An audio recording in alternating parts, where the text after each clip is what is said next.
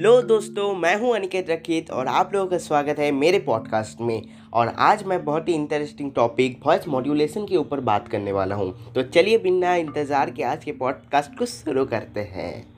तो आज सबसे पहले हम लोगों को समझना पड़ेगा कि वॉइस मॉड्यूलेशन है क्या। उसके बाद मैं आप लोगों को बताऊँगा कि ये असल में काम क्या आता है।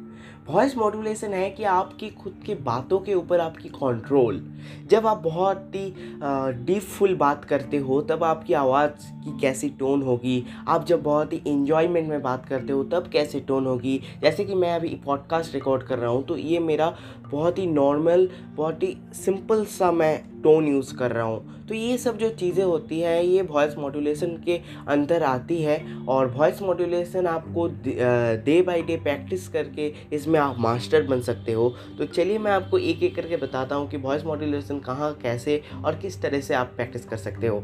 तो वॉइस मॉड्यूलेशन सीखने के लिए आपको सबसे पहले बात करना पड़ेगा। आप नए नए लोगों के साथ बात करो।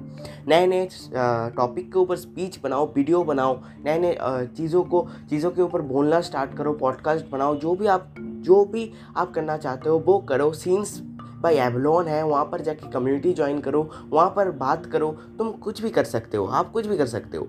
तो वो सब करके आपको बात करना है। आप बात करने के वक्त आपको देखना है कि आप कैसे बात कर रहे हो मतलब किस टॉपिक के ऊपर बात कर रहे हो। अगर आपका टॉपिक बहुत ही डीप है तो उसमें आपका टोन थोड़ा डीप होना चाहिए। जैसे कि मैं अभी पॉडकास्ट रिकॉर्ड कर रहा हूँ तो मैंने जब पॉडकास्ट को शुरू किया था, तब मैं थोड़ा इन्जॉयमेंट के साथ, मेरा टोन थोड़ा इन्जॉयमेंट था। अब मैं जब आपको समझा रहा हूँ, मेरे टोन में थोड़ी डीपनेस है।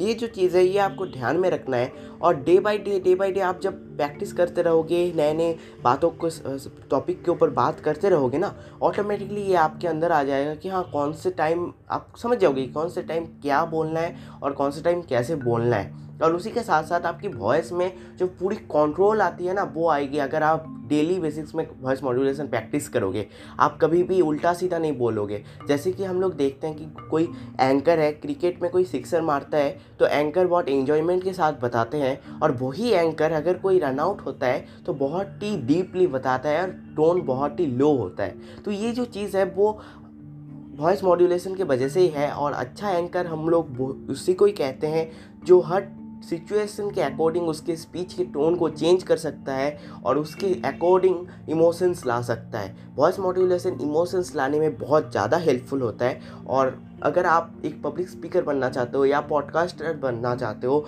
या आप वेबिनार प्रेजेंटर जहाँ पर भी आप बात करोगे, वहीं पर आप अगर वॉइस मॉड्यूलेशन अच्छे से यूज़ करोगे, आपके वॉइस में कंट्रोल होगा, आप इमोशन ऐड कर पाओगे तो ऑटोमेटिकली लोग आपके तरफ़ अट्रैक्ट होंगे। और वॉइस मॉड्यूलेशन प्रैक्टिस तो मैंने अभी बताया कि बहुत ही ईजी है नए नए लोगों के साथ बात करो प्रैक्टिस करते रहो। देखो कौन से जगह में आपको डिपनेस चाहिए, कौन से जगह में इन्जॉयमेंट चाहिए, कौन से जगह में आप टोन को अप कर सकते हो लो कर सकते हो, ये सब ऐसे ऐसे मेजर करते करते करते करते मैं इतना बता सकता हूँ कि एक महीने तक अगर आप कॉन्सिस्टेंटली तीस दिन प्रैक्टिस करेंगे तो ऑब्वियसली आपको समझ में आ जाएगा कि कौन से जगह पर कैसे बात करना है। तो चलिए दोस्तों, आज का पॉडकास्ट यहीं तक और आने के लिए शुक्रिया।